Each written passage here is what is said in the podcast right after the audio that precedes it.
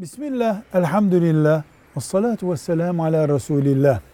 Bilet veriliyor, o biletle çekilişe katılıyorsun, sana hediye çıkıyor. Bu caiz mi? Burada iki durum var. Sadece bir bilet veriliyor, böyle bir kağıt veriliyor, sana bir numara veriliyor. Sen bunun karşılığında mesela 100 lira veriyorsun, o bilet veriliyor sana. Bu caiz değil, piyango gibi bir şey bu. Ama ben mesela bir gözlük alıyorum. Mesela bir ayakkabı alıyorum. Bana bir bilet veriyorlar hediye olarak. Onda bir numara var. Onunla yarışmaya katılıyorum. Bunda bir sıkıntı yok.